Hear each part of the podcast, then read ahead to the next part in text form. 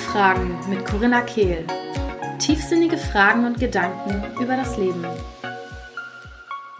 Herzlich willkommen bei einer weiteren Episode beim Podcast Sinnfragen mit Corinna Kehl. Heute habe ich die liebe Marina bei mir, Marina Schissler, die sich ganz intensiv mit dem Thema Trauer und Verlust, naja, beschäftigt hat aufgrund eines eigenen Verlustes. Sie ist Autorin des Buches Meine Trauer und ich und hat den Podcast Zurück im Leben, begleitet außerdem Menschen eins zu eins während der Trauer auf dem Weg zurück ins Leben. Und ich freue mich wirklich von ganzem, ganzem Herzen, heute mit ihr zu sprechen. Über Social Media habe ich auch das Gefühl, dass ich sie schon irgendwie kenne und auch durch meine Freundin Judith, die ja auch schon hier im Podcast war. Und ja, das Thema ist einfach so spannend und so eng mit dem verknüpft, was meine Arbeit macht. Verlust, Verlustängste und auch Sinn, Sinn hinter Tod, Sinn hinter Leben und Emotionen generell sind ja hier gang und gäbe auf dem Podcast. Deswegen freue ich mich sehr. Marina, danke, dass du da bist.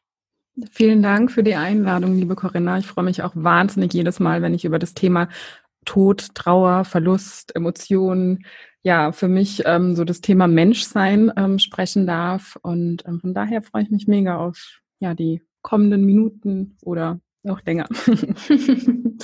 ja, es ist ähm, so ein spannendes Thema. Ich finde auch schön, dass du sagst Menschsein, weil erstmal Verlust und Tod sind so Themen, die finde ich auch sehr tabu noch sind. Und sie gehören so krass, also so unüberwindbar zum Leben dazu. Jeder erlebt es. Das ist ja wirklich das, was wir hier im Menschen, in der menschlichen Hülle dem wir gar nicht ausweichen können. Und trotzdem versuchen wir bloß nicht dran zu denken, es bloß uns nicht irgendwie vorzustellen oder darüber zu sprechen. Und ich persönlich auch aus eigenen Erfahrungen weiß, wie schwer es ist, irgendwie darüber zu sprechen, wenn jemand anderes zum Beispiel auch einen Verlust erlitten hat. Und deswegen freue ich mich wirklich sehr, dass wir da jetzt die kommenden Minuten oder länger eintauchen und du von deinen Erfahrungen auch berichten kannst. Ja, sehr gerne. Ich fange mal mit der spannenden Frage an, was bedeutet für dich persönlich aus deiner Erfahrung und ja, deinem Herzen Tod? Für mich persönlich, ähm, es war ein absoluter Prozess. Es hat sich auch immer wieder verändert, meine Auffassung des Thema Todes. Für mich ist es ein Vorausgehen eines, einer Person. Also wenn ich mir jetzt vorstelle, jemand ähm, stirbt verlässt sozusagen den Planeten, verlässt die menschliche Hülle und geht voraus in die Welt, aus der wir, ich habe keine Ahnung, ich kann mich daran nicht erinnern oder habe keine Beweise dafür, aus der wir wahrscheinlich auch alle hergekommen sind, in die wir wieder ähm, übergehen.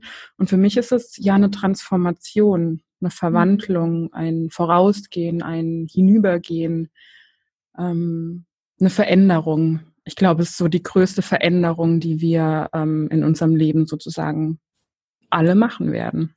Voll schön. Ja, ich glaube auch, dass Energie und ja, wir im Endeffekt uns auch nur transformieren können und nicht verschwinden, was ja auch für den Prozess eines Verlustes eine extrem heilsame Erkenntnis wahrscheinlich ist. Oh, absolut. Also ich selbst habe, ich habe zum Beispiel meine Oma verloren, aber wir standen uns mittelnahe, würde ich sagen. Also ich habe jetzt niemanden bisher verloren. Ich glaube gerade auf Holz, der ähm, mir sehr, sehr, sehr nahe steht. Und das, was ich zum Beispiel, kennst du Yoga Girl? Nee. okay, sie ist eine, der ich wirklich sehr intensiv folge und auch ihrem Podcast From, From the Heart, Conversations with Yoga Girl, auf Englisch ist der. Ähm, eigentlich jede Folge höre. Und sie spricht auch oft über Verlust, weil sie ihre beste Freundin und irgendwie ihren wirklich sehr, sehr engen Hund und so alles sehr nah aneinander verloren hat. Und man spricht irgendwie immer so von diesem, es wurde etwas rausgerissen und es gibt ein Vorher und Nachher. Und das zum Beispiel kann ich noch nicht nachvollziehen, da bin ich mhm. ganz ehrlich, nicht in diesem Leben jedenfalls. Und deswegen würde mich total interessieren, wie dein Weg war und deine Erfahrung und wie für dich der Verlust deines Vaters war. Also für mich war es die bisher einschneidendste Erfahrung in meinem Leben, denn ich kannte, bevor mein Papa vor drei Jahren verstorben ist, auch ähm, genau, also hatte ich eine ähnliche Erfahrung wie auch du. Ich hatte eine Oma und ähm, Opa verloren, aber da war auch nie eine große Bindung da. Ähm, ich war da auch noch sehr jung, habe das gar nicht so begriffen und auch nicht hinterfragt. Und ich kann mich dran erinnern an das vorher eben, ähm, dass immer, wenn, wenn mir so Gedanken in den Sinn gekommen sind, dass ja mal jemand sterben wird, den ich kenne, das wissen wir ja irgendwo, wissen wir das ja alle. Zumindest mhm. im Kopf. Ich habe immer das Gefühl, so im Herzen ist es noch nicht ganz angekommen. Habe ich diese Gedanken auch immer weggeschoben, ähm, weil es einfach unfassbar weh tut. Ähm, gerade wenn wir ähm, damit noch nie so richtig in Berührung gekommen sind oder auch nicht damit aufgewachsen sind, dass ja der Tod das Natürlichste des Lebens ist. Also das ist halt unausweichlich für alles und jeden hier auf der Welt.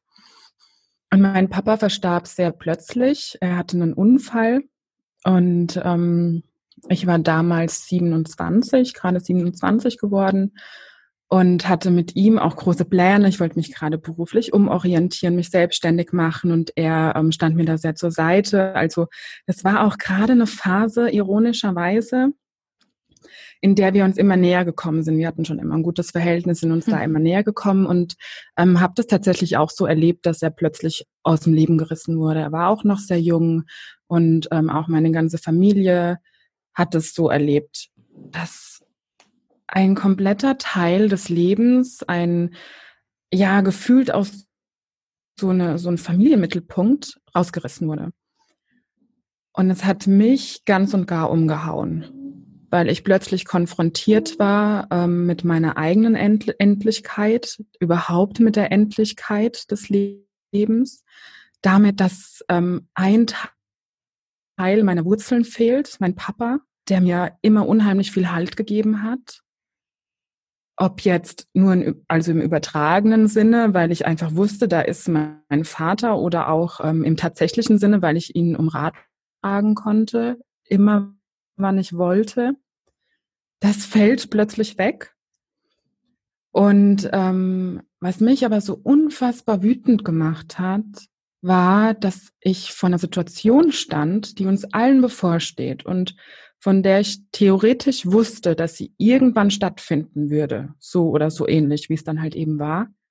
Ich aber keine Ahnung hatte, wie ich jetzt damit umgehen soll. Hm. Weil niemand darüber spricht weil es einfach mega totgeschwiegen wird. Mhm. Weil's, weil's, und ich verstehe heute die Beweggründe. Ich habe das ja alles bis ins kleinste Detail analysiert, weil mhm. ich das verstehen wollte. Ich stand da und dachte, das, das kann doch nicht sein, dass mir keiner sagen kann, wann es besser wird, ob es besser wird, ob ich jemals wieder lachen kann, ob ich jetzt bis ans Ende meines Lebens irgendwie in Depressionen versinken werde, warum alle Leute plötzlich so seltsam zu mir sind, mhm. warum sich Menschen nicht mehr melden, warum meine Verwandtschaft so auf uns drauf, sich auf uns drauf stürzt und uns sagt, was wir zu tun haben, das, und ständig so dieses Gefühl zu haben, es läuft alles falsch. Und ich mache alles falsch. Mhm. Dieses, man, man, ich habe die Verbindung zu mir selbst gefühlt verloren und gleichzeitig war ich mir so nah wie noch nie. Es war einfach alles anders. Und ähm, es war, ich kann tatsächlich, also es ist jetzt ein bisschen mehr als drei Jahre her und ich ähm, bin in dem Trauerprozess und ich glaube auch, dass Trauer nie aufhört und ähm, auch nie aufhören muss. Ich werde meinen Papa immer vermissen, bis zum, bis zum letzten Moment, glaube ich spüre für mich gerade so eine starke Veränderung in der Trauer. Und ich hätte das einfach gerne vorher gewusst. Ja. Wie verändert sich die Trauer gerade für dich?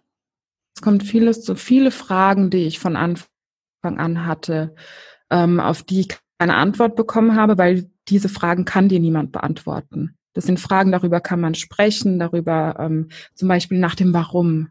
Die Frage treibt ja Trauernde so sehr umher, aber darüber, da kann dir keiner eine Antwort geben. Da kann man drüber diskutieren, da hat man ein Gefühl dazu und, und so wird man eben mit vielen Dingen konfrontiert, die für mich jetzt, zu mir hat mal eine Frau gesagt, bei ihr hat es zwei Jahre gedauert. Ähm, die Gesellschaft spricht von einem Trauerjahr. Für mich waren es jetzt so im groben drei Jahre, in denen ich einfach spüre, okay, ich bin langsam wieder, ich komme langsam wieder bei mir an und kann langsam auch wieder so die Schönheit des Lebens einfach genießen und ähm, auch ich selber sein. Glaubst du, dass wenn du jetzt sowas nochmal erleben würdest, also mit einer anderen Person, dass du damit anders umgehen könntest oder dass es nicht so schmerzhaft wäre oder ja, du ja, weißt, wo ich hin will. Ja, ich weiß, wo du hin willst. Und ähm, auch diese Frage stelle ich mir seit drei Jahren und ähm, habe für mich eine ganz klare Antwort und die lautet ja, ich glaube das. Denn ich habe mal, ich habe mich gefragt, warum tut Trauer so weh? Warum fällt es uns so schwer, mit dem Tod umzugehen, wo es doch das Natürlichste der Welt ist? Und habe das für mich in so vier Säulen aufbröseln können. Wir werden plötzlich mit grob so ungefähr vier großen Herausforderungen konfrontiert, wenn jemand stirbt. Das allererste Mal in unserem Leben. Und das ist einmal, ist es so der Tod im spirituellen Sinne, also diese Endlichkeit verbunden mit den Fragen, wo geht die Person hin? Ähm, wo ist sie jetzt? Gibt es eine Seele? Wie, was macht die Seele? Was passiert mit dem Körper? Ähm, konfrontiert mit der eigenen Endlichkeit. Also so dieser, ich sag mal, der Tod so im nicht greifbaren Sinne, dieses Ätherische, was da immer so mitschwingt. Mhm. Ähm, die zweite Säule sind die eigenen Emotionen, die in der Trauer, man spricht von Trauerwellen, die so über einen drüber rollen, dass man sich manch, also dass man sich so machtlos fühlt oft, dass man das Gefühl hat, ich kann nichts anderes machen, als mich zu ergeben oder ganz starr zu bleiben und sie wegzudrängen. Also dieser Umgang mit den eigenen Emotionen ist eine ganz große Herausforderung. Gepaart mit der nächsten Säule, nämlich das Umfeld, verändert sich. Die Gesellschaft, wie die Gesellschaft auf Trauernde reagiert, ist, darf meiner Meinung nach so nicht sein. Da muss sich ganz stark was verändern und deshalb mache ich auch die Arbeit, die ich, die ich tue, weil es alles sehr, sehr viel schwieriger macht, weil da ganz viel Unverständnis ist, mhm. weil, ähm, weil das Umfeld oft erwartet, dass man ähm, wieder funktioniert, ähm, dass man wieder dieselbe ist, die man vorher war, was aber nicht möglich ist, weil das hm. Leben geht nicht weiter. Das eine Leben ist zu Ende und ein neues Leben beginnt jetzt. Und damit muss man selber auch erstmal zurechtkommen als Trauernder. Und das ist ähm, ja für viele sehr unverständlich. Und du hast ja vorhin selber auch gesagt, dass es gar nicht so einfach ist. Man weiß oft gar nicht, was soll man denn jemandem sagen, der jemanden verloren hat. Ganz ehrlich, ich habe auch oft überhaupt keine Ahnung, was ich sagen soll. Mhm. Das ist einfach ein sehr, sehr sensibles Thema. Und die vierte Säule ist, mit der wir konfrontiert werden, das neue Leben. Wer bin ich denn überhaupt jetzt? Wer bin ich jetzt ohne Papa? Oder andere Menschen, wer bin ich jetzt ohne meinen Mann? Wer bin ich jetzt ohne mein Kind? Wer bin ich jetzt ohne meine Schwester, ohne meinen Bruder? Und der Trauernde lebt jeden Moment mit diesem Verlust. Die anderen gehen wieder in ihr Leben rein, gehen einkaufen, gehen ins Kino. Und irgendwann, wenn sie irgendwo vielleicht eine Todesanzeige sehen oder einen Film gucken, ähm, denken sie vielleicht daran, ah, die Marina oder der Trauernde hat jemanden verloren, denken da kurz dran und können sich aber wieder in die eigene Realität flüchten. Aber der Trauernde lebt jede Sekunde mit diesem Verlust und jeder Tag muss neu erlebt werden ohne diesen Menschen an der Seite. Jeder Geburtstag, jedes Weihnachten. Hm. Und das muss man lernen, da ähm, ja dieses diese neue Identität ähm, überhaupt annehmen zu wollen, diese Veränderung annehmen zu wollen und ähm, für sich das auch selber zu kreieren, dieses neue Leben. Und ich habe jetzt ein bisschen ausgeholt, ganz bewusst, aber um jetzt zurückzukommen zu deiner Frage, ob es mir leichter fallen wird, ähm, wenn jetzt jemand anderes aus meinem Umfeld stirbt. Ja, weil ich für mich die Säule Tod im Spirituellen geklärt habe. Ich habe jetzt einen, einen Glauben und eine Meinung darüber, wo mein Papa ist, wie das aussehen könnte, wenn wir sterben. Also ich bin diese Herausforderung angegangen, habe mich mit meiner eigenen Endlichkeit beschäftigt und damit, was passiert, wenn wir sterben. Ich habe mich selber ähm, gestärkt um meinem Umfeld auf eine gewisse Art und Weise entgegentreten zu können und zu sagen, das ist deine Meinung, ich bin ich und es ist eine schwierige Situation, wenn jemand stirbt. Ich verstehe dich, weil ich weiß, du hast es noch nicht erlebt. Also diese Wut ist auf eine gewisse Art und Weise verarbeitet oder hat mich zum Handeln gebracht, um Grenzen zu setzen und so weiter. Ich habe in der Zeit stärker gelernt oder generell gelernt, mit meinen Emotionen umzugehen, Wege für mich zu finden, wie ich mit meiner Trauer umgehen kann und mit allen anderen Gefühlen, die dadurch hochkommen. Und ich habe zumindest, ähm, was den Verlust meines Papas betrifft, für mich meine Identität wieder geklärt. Wer bin ich denn jetzt? Mhm. All diese Säulen werden auch bei einem weiteren Verlust mit Sicherheit wieder aufbrechen und neue Fragen hervorbringen. Aber so ein Teil konnte ich schon ähm, ja für mich einfach in eine Bahn lenken. Ja, total schön, was du sagst. Ich finde auch so spannend, weil ich habe mich das auch auf mich bezogen schon ganz oft gefragt, wie ich wohl damit jetzt umgehen würde.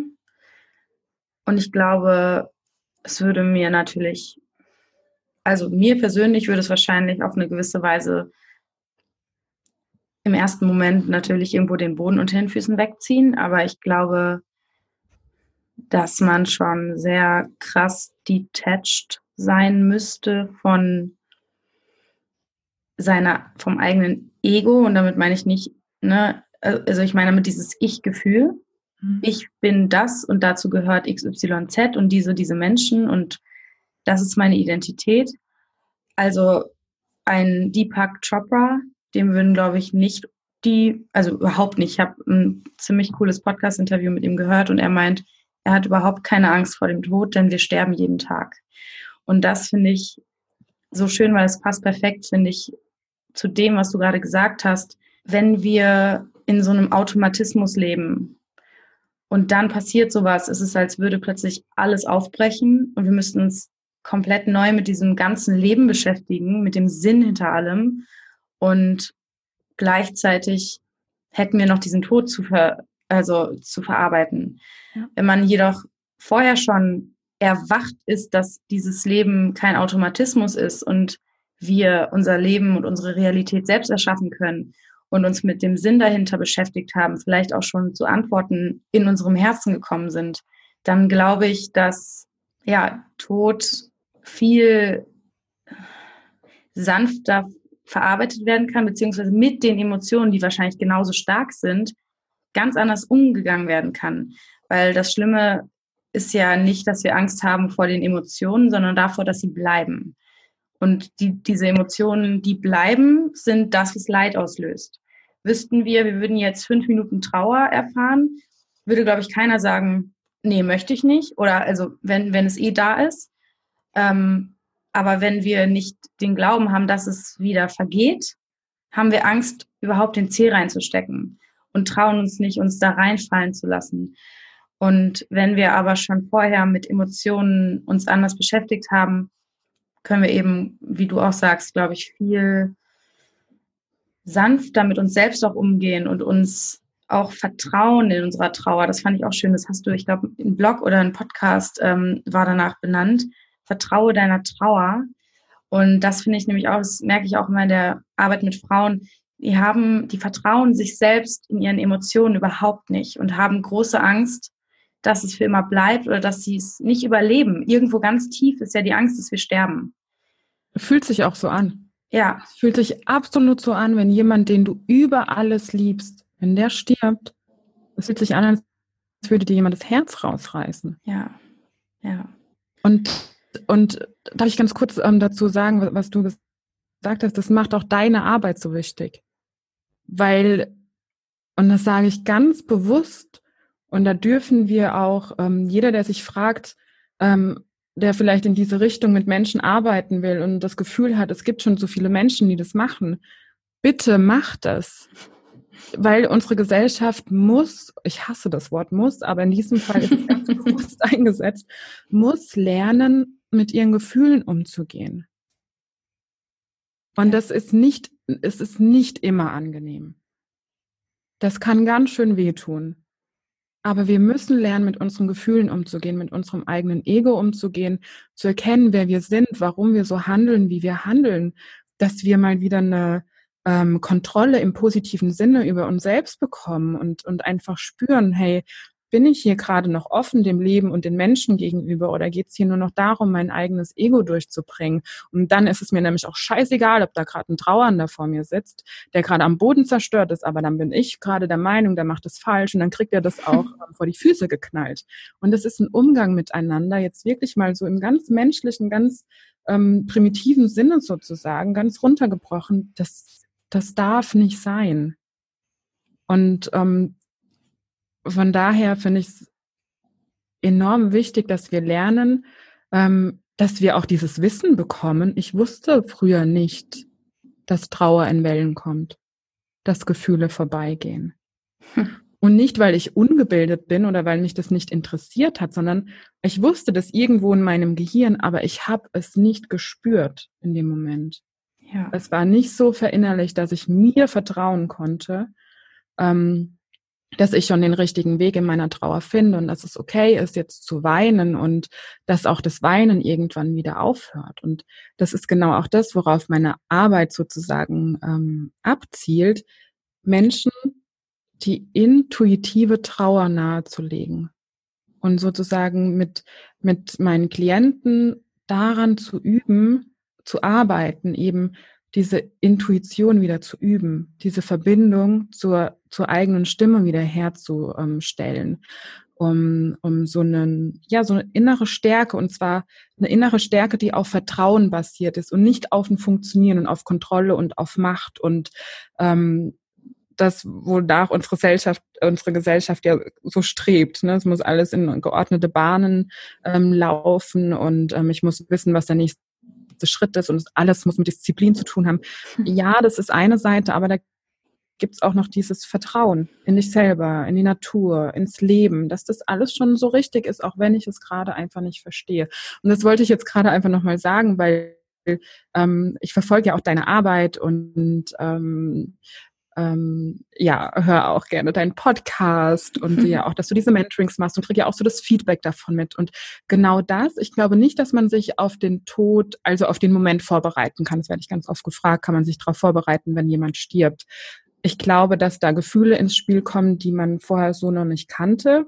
Glaube ich, ich bin ja auch nicht allwissend. Aber genau damit ähm, eben sich mit sich selber, mit den eigenen Gefühlen auseinanderzusetzen, das zu üben, die eigene Intuition zu, äh, zu stärken, ist die beste Vorbereitung, die man treffen kann. Ja, ich finde es super spannend, was du sagst, weil ich habe nämlich ähm, zusammen mit einem ähm, jungen Mann gearbeitet, der seitdem er fünf war oder so, wusste, seine Mutter hat einen Gehirntumor und sie könnte jederzeit sterben. Und dann hat sie noch 15 Jahre weitergelebt. Und es war, er war sozusagen immer mit dem Tod konfrontiert. Jeden Tag hätte es sein können. Und das 15 Jahre lang. Das muss man erstmal machen. Ne? Das ist ja auch total Wahnsinn irgendwo. Das Spannende ist eigentlich, ist es ja bei jedem Menschen so. Mhm, genau. Weil er wusste es nur und er hat sich dem das bewusst gemacht. Das ist so das Verrückte. Aber das Spannende war, dass ich halt die Zeit miterlebt habe, also so das halbe Jahr bevor sie gestorben ist und dann als sie gestorben ist und so danach. Und vor allem sehr intensiv die Zeit, ähm, bevor sie gestorben ist. Und ich hatte viele Gespräche mit ihm und er hat immer so gesagt, er hätte damit schon abgeschlossen. Und ich habe überhaupt, also ich habe so stark gespürt, dass es, dass er versucht, sich das einzureden und die Kontrolle zu haben. Und deswegen, ich glaube auch nicht, dass wir uns dass wir die Trauer wegnehmen können, indem wir uns darauf vorbereiten. Aber was ich glaube, ist, wir können uns generell auf jeden Moment vorbereiten, indem wir mit Meditation und anderen Übungen oder einfach mit Präsenz üben, die Vergänglichkeit des Lebens zu akzeptieren. Und dann brauchen wir uns nicht auf den Tod vorbereiten oder auf Verlust, sondern so bereiten wir uns, so, so nehmen wir das Leben an, wie es ist. Und würden wir uns vorbereiten wollen, ist es ja aus einer Angst heraus, aus diesem, ich will Kontrolle haben oder ich will nicht, dass es mich auseinanderreißt, also bereite ich mich darauf vor. Aber es ist eigentlich das, ich gebe mich dem Leben hin in jedem Moment und der Tod oder Verlust ist dann ein anderer Moment, dem ich mich hingebe. Aber es ist ein Moment des Lebens und nicht der Moment. Weil auch wenn die Bahn wegfährt, was natürlich ein total bananes, ba bananes Beispiel, ja auch gut, banales Beispiel ist, aber wenn wir dann Enttäuschung empfinden oder Stress, weil wir zu spät kommen, ist das natürlich auf einer komplett anderen Frequenz als jetzt so eine tiefe Trauer, aber es ist das Gleiche. Es ist auch, kann ich es einfach durch mich hindurchfließen lassen, die Emotion, die kommt, das, was kommt und es einfach so sein lassen oder nicht? Oder wehre ich mich und habe Widerstand und versuche zu kontrollieren? Und damit können wir eigentlich üben ja. fürs Leben. Ja. Ich habe ähm, in der Zeit im ersten Jahr, nachdem mein Papa verstorben war, hatte ich ganz schlimme Schlafprobleme und ähm, bin jede Nacht zwei, drei Stunden wach gelegen und habe mir dann jede Nacht zum Trost ein Hörbuch angemacht von Harpe Kerkeling. Ich bin dann mal weg. Und der hat sowas Tolles, ähm, also das Hörbuch ist genial, ich kann es nur empfehlen, ich kenne es in- und auswendig. Hast du immer und das Gleiche gehört? Immer das Gleiche. Also ich habe ich weiß gar nicht, ob man das nachgucken kann. Ich habe es bestimmt hundertmal gehört, also mindestens. Wow. Und er sagt ähm, ganz am Ende was ganz Tolles, und zwar das Detail ist das Abbild des Ganzen. Mhm. Wie im Kleinen, so im Großen. Genau. Und das beschreibt, finde ich, ganz gut das, was du gerade gesagt hast. Natürlich ist es was anderes, ob jetzt der Papa stirbt, stirbt oder ob die Bahn wegfährt. Klar, es ist, wissen wir alle. Aber man kann eben den Umgang mit den eigenen Emotionen, mit ähm, kleinen Toten, mit, mit Verlusten, aber auch mit der Freude, Umgang mit Wut, mit Zorn. Also das sind ja ganz große Themen in unserer Gesellschaft. Umgang mit Niedergeschlagenheit. Ähm, das können wir im Kleinen üben, das können wir im Alltäglichen üben. Das heißt nicht, dass wenn dann jemand stirbt, dass wir dann darüber hinweggehen, als wäre nichts passiert. Aber du weißt zumindest, hey, da ist jemand, dem kann ich vertrauen und das Geile ist halt, es bist du selbst. Hm. Ja, es ist so, weißt du, auf der einen Seite natürlich ist es nicht das Gleiche. Auf der anderen Seite, warum trennen wir überhaupt irgendwas und kategorisieren das irgendwie doof? Wenn wir doch einfach nur das Leben leben, dann ist der Tod auch nicht dieses eine Kapitel, was irgendwie rot umrandet ist, sondern one step of the way. Und nicht dieses, das ist das und das ist das. Ich glaube, ich glaube, das hängt auch wieder viel damit zusammen, wie sehr halten wir daran fest, dass etwas so ist, wie es gestern war. Aber es ist nie so, wie es gestern war. Natürlich ist vielleicht ein Verlust eine, eine schmerzhaftere oder ein längerer Prozess als ein anderer. Aber unser Gehirn, unser Verstand und unser Ego sind die, die es wieder kategorisieren und sagen, das ist schlimmer. Und ich glaube, dass das gar nicht hilfreich ist zu sagen. Ich will niemandem seine Trauer nehmen. Jeder Mensch trauert um das, was er trauert, so wie er das tut. Für manche Menschen ist es schon ein super trauriger Moment, die Lieblingsschuhe nicht zu bekommen, weil da super viel dranhängt und die sich vielleicht denken, jetzt gesellschaftlich ausgeschlossen zu werden oder man weiß es nicht, man steckt nicht in den Schuhen des anderen und jeder trauert um verschiedene Sachen anders. Jeder hat verschiedene Emotionen und jeder bekommt das, was er handeln kann. Davon bin ich überzeugt. Ähm, was wollte ich sagen? ähm, auf jeden Fall, wenn wir aufhören festzuhalten, Nee, ich wollte sagen, wenn wir ähm, so kategorisieren, ich glaube, das ist auch ein großes, ein großer Punkt, wenn es darum geht, wie gehen andere mit dem Thema Tod um. Weil es eben zu so einem großen Ding gemacht wird, dass sich da keiner mehr rantraut. Oder dass Menschen so denken, okay, vorher konnte ich mit der Person umgehen, ich konnte ihr Ratschläge geben, ich konnte da sein. Aber wenn diese große Sache passiert, jetzt bin ich raus, ich bin überfordert. Ja. Ich will nicht mit meiner eigenen Angst konfrontiert werden. Und das macht es ja nicht besser.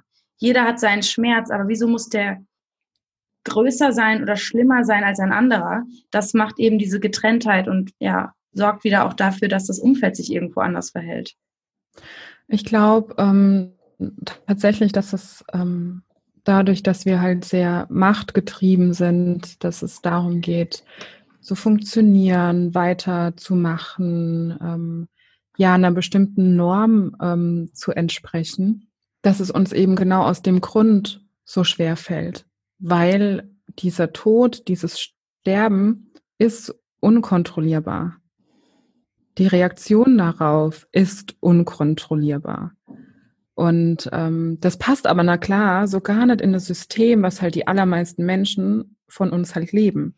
Was die alle, also ich meine, wir zwei sind da, glaube ich, auch eine große Ausnahme, ähm, wenn man jetzt mal sich die Gesamtbevölkerung anguckt oder Menschen, mhm. die so leben wie wir, einfach ja in der Selbstständigkeit, ähm, dass man sich den Tag selber so aufteilen kann, wie man das möchte, dass da eben keiner steht und sagt so, hallo, Frau Kehl, wo ist jetzt hier der Bericht? Und ähm, das geht so nicht und Sie müssen jetzt mal. Und du denkst dir, ja, sorry, ich habe gerade ähm, vorgestern jemanden verloren, ich kann gerade irgendwie gar nicht. Ähm, das, das passt alles gerade da halt nicht so gut zusammen. Das ist einfach das, wie, wie die Gesellschaft halt versucht, alles am Laufen zu halten. Und ich hatte gerade vor drei Wochen ein ganz tolles Gespräch mit meinem ehemaligen Lehrer, den ich in meiner ähm, Ausbildung zur individualpsychologischen Beraterin hatte. Und der arbeitet mittlerweile als Hospizhelfer. Und er sagt, ähm, er muss ja auch ständig quasi erreichbar sein, weil die Leute, die warten ja nicht, bis er jetzt Zeit hat, ähm, dass sie dann halt mal sterben, sondern da wird dann angerufen. Und dann heißt ja also so jetzt mh, hm, vielleicht heute Nacht, morgen früh. Und ähm, ich finde es ganz toll, wie er damit umgeht, weil er sagt, wenn ich mich gerade dazu in der Lage fühle und ich da quasi in Anführungszeichen Lust drauf habe, und dann sage ich da auch gerne zu. Wenn aber nicht, und dann mache ich da auch kein Riesending draus, auch wenn da jetzt ein Mensch stirbt, aber ich lasse mein Leben davon nicht kontrollieren, weil er sagt, wenn ich jetzt einen Kumpel anrufe und frage, wollen wir ein Bier trinken gehen, und dann schaut er auch, wie ist denn mein eigenes Bedürfnis. Und damit versucht er ähm, eben auch den Tod, das Sterben wieder ein bisschen runterzuholen und es wieder mehr zu normalisieren, um, um das so ins Leben zu integrieren, sein eigenes Leben, dass auch der Verstand irgendwann begreift, ja, es ist was ganz Besonderes, es ist was ganz Intimes und für ähm, einige Menschen auch das Schlimmste, was jetzt gerade passieren kann. Aber in Wirklichkeit ist es was ganz Natürliches und damit darf ich mhm. auch ganz natürlich umgehen. Ja, total schön. Wie war der Moment für dich, wo du es erfahren hast? Und konntest du bei dir sozusagen Trauer, also wirklich so Trauerphasen feststellen, wie man es ja oft hört? Mhm. Ja, ist mein Lieblingsthema. Mhm. ähm, ähm, also nochmal ganz kurz ähm, zum Verständnis zur Geschichte. Mein Papa hatte den Unfall, lag dann zwei Wochen im Koma. In den zwei Wochen war ich auch zweimal am Tag da. Ähm, und wir hatten die ganze Zeit die Hoffnung, dass es wieder gut wird. Und es sah auch ganz danach aus. Das heißt, es gab den Moment, ähm, in dem wir, in dem der Arzt reinkam und gesagt hat, er wird es nicht überleben. Und da sind bei mir alle Sicherungen durchgeknallt. Und ich bin erstmal rausgerannt, weil ich mit dieser Information gar nicht umgehen konnte und es auch ganz, also komplett gegen meinen inneren Glauben war, weil ich immer visualisiert habe, wie er da rauskommt und versucht habe, da mit allem mir Möglichen ja irgendwie ihm da halt beizustehen. Und dann gab es eben noch den Moment, in dem er wirklich gestorben ist. Und da war ich, da waren wir dabei. Ich habe seine Hand gehalten, ich habe mich von ihm verabschiedet. Wir haben dann den Ärzten gesagt, sie ähm, können jetzt die Geräte abschalten. Also das waren wirklich so schmerzhaftes war, war es, glaube ich, mit der schönste Moment in meinem Leben, weil ich mich ihm und mir und dem Leben und allem so unfassbar nahe gefühlt habe. Es ist, ich kann das auch, also dieses Gefühl, ich kann es noch erahnen, aber ich kann das nicht mehr zurückholen. Es war einfach ein ganz einzigartiger Moment und ich war so dankbar dafür, dass ich ähm, seine Hand halten durfte, dass ich ähm, ja sehen durfte, wie sein ja sein letztes Ausatmen ähm, das ist total überwältigend. Also ich glaube, ähm, also weiß ich auch von, von Klienten und aus anderen Gesprächen, dass es da ganz vielen Menschen auch so geht. Anderen geht es auch gar nicht so. Andere finden das ganz furchtbar und das darf auch sein. Das ist immer so ein Anliegen von mir, ähm, das immer mal mit dazu zu sagen, weil eben so wenige Menschen darüber reden, denkt man, es ist so wie die wenigen Menschen, die das halt erzählen. Und so muss das jetzt bei mir auch sein, sonst bin ich falsch. Also es ist, das darf so sein, wie es eben bei dir ist. Und diese Trauerphasen, mit denen bin ich schon, ich bin ursprünglich Erzieherin, habe Erzieherin gelernt und bin da in der Ausbildung das erste Mal damit in Berührung gekommen und dachte so, ja, das ist ja cool. Jetzt haben wir das hier einmal schwarz auf weiß auf Papier.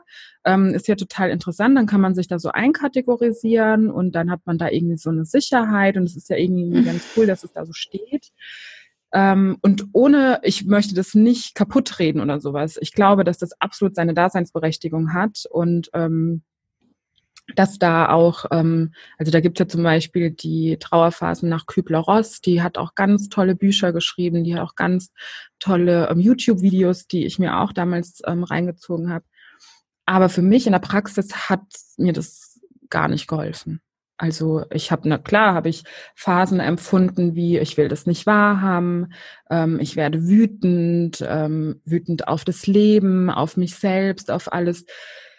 Äh, dann irgendwann kommt diese Annahme, aber halt so durcheinander und in so einem Kommen und Gehen und das jetzt über die letzten drei Jahre bis heute, dass mir dieses, okay, jetzt bin ich in der Phase, dann gehe ich über in die Phase, mir persönlich überhaupt nicht geholfen hat.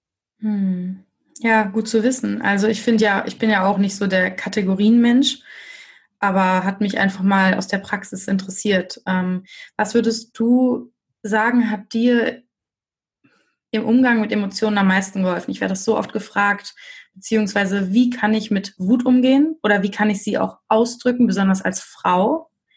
Und auch mit Trauer, was ist für dich das, was dir am meisten ja, Geborgenheit vielleicht auch geschenkt hat und aber auch, ja, die Emotionen raus, rauszulassen, ne, freizugeben und nicht in dir drin zu bunkern. Also ich persönlich war schon immer sehr sensibel, habe schon immer sehr viel gefühlt und auch immer sehr viel Gefühlsbewegung in mir gehabt. Ähm, also hatte immer so das Gefühl, es ist für mich herausfordernd, mit mir selber klarzukommen, weil da eben so viele Gefühle sind. Und ich aber so gefühlt nie wirklich ähm, gelernt habe, wie ich damit umgehen kann. Und ich glaube, so geht es ganz vielen Menschen. Und ähm, ich habe erstmal, und das glaube ich auch, dass es bei jedem anders ist oder in einer anderen Reihenfolge, ich habe erstmal Futter für meinen Kopf gebraucht. Ich habe erstmal ein Verständnis dafür gebraucht, was sind Gefühle, was ist in Anführungszeichen der richtige Umgang damit. Also ich habe, mein Kopf hat so einen, einen Wissenshunger gehabt. Ähm, einfach aus dem Grund heraus, weil ich mir das selber nicht erlauben konnte, so zu sein, wie ich bin, weil die Sensibilität, für mich in meinem Leben immer eine Herausforderung war, weil das auch das war, was anderen als erstes aufgefallen ist und damit ich dann natürlich auch bestimmte Reaktionen bekommen habe, woraus ich mir dann die Meinung gebildet habe, okay, ich bin zu sensibel, ich bin zu dramatisch, ich bin ähm, ja muss mir mal ein dickeres Fell ähm, wachsen lassen. Das waren so Sätze, die ich immer wieder gehört habe und mir hat es unfassbar geholfen, mich da selber einfach zu erkennen, dass ich sensibel bin und dass es gut ist, wie das ist und dass es okay ist und dass das vielleicht vermeintliche Nachteile hat, weil sich das nachteilig anfühlt, aber keine Nachteile sind in Wirklichkeit, sondern halt, dass es, wie das halt in der Gesellschaft wahrgenommen wird. Dass aber ähm, meine Sensibilität ähm, das größte Geschenk für meine Arbeit heutzutage mhm. ist. Und diese Erfahrung auch zu machen, also ähm, all dieses eben auch für mein Gehirn zu bekommen, dass ich mir selber immer wieder sagen kann, Marina, du bist gut so, wie du bist. Und es ist gut, dass du so emotional bist. Und selbst wenn du es nicht gut findest, es ist gerade so, ähm, versuch damit zu leben und dir das zu erlauben. Und wenn du dir das erlaubst und ähm, diese Seite auch in dir ähm, versuchst, jeden Tag einfach ein Stück mehr anzunehmen, das immer wieder zu üben und dich auch nicht zu verurteilen, wenn, wenn wenn es halt doch wieder nicht geklappt hat, dann kann daraus auch was ganz Tolles entstehen. Und ähm, für mich sind so Wege zu meditieren, bei mir anzukommen, meine Intuition zu spüren, geht für mich persönlich einher mit Kreativität. Ich male total gerne. Ähm, ich bin so, so oft, wie ich ähm, Harpe Kerkelings Hörbuch gehört habe oder so viele Stunden, mindestens so viele Stunden bin ich auch spazieren gegangen im Wald, in der Natur. Ähm, jeden Tag, glaube ich, bin ich ein bis zwei Stunden rausgegangen und hm, ähm, habe versucht, irgendwie mit mir selber klarzukommen in dem Moment. Und wenn jetzt wirklich so eine Welle an Trauer kommt, wie bist du dann damit umgegangen, beziehungsweise gab es bestimmte Gedanken, die du bewusst gedacht hast? Oder was hast du mit deinen Gedanken überhaupt angestellt währenddessen? Also erstmal kamen die einfach so, also ganz unbewusst auch. Ich habe gemerkt, mir geht's immer schlechter, mir geht's immer schlechter. Dann ähm, tritt, glaube ich, bei vielen Menschen wie so eine Sperre ein. Also man versucht sich dann oft dagegen zu wehren. Das habe ich auch gespürt.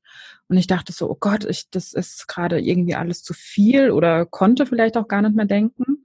In der Zeit habe ich dann aber gemerkt, und zwar genau das, was du vorhin gesagt hast, wenn ich das zulasse, und dann ist es wie so ein, dann ebbt auch dieser Schmerz in mir ab irgendwann sind meine Augen sozusagen leer geweint und irgendwann ist die Trauer für den Moment ausgetrauert und ähm, hatte, hat mir dann selber ähm, auch, das waren für mich so Antworten, die ich einfach gefunden habe und damit habe ich mich dann auch selber immer wieder sozusagen zurückgeholt und habe mir gesagt, hey, das ist gerade eine Trauerwelle. Ja, das ist eine Trauerwelle. So fühlt sie sich an, weil das zu erkennen ist auch oft, darf man auch erstmal üben weil es sich auch ganz viele andere, auf ganz viele andere Lebensbereiche auswirkt. Und plötzlich reagiert man auf irgendwas und man denkt so, oh Gott, wie habe ich denn gerade reagiert?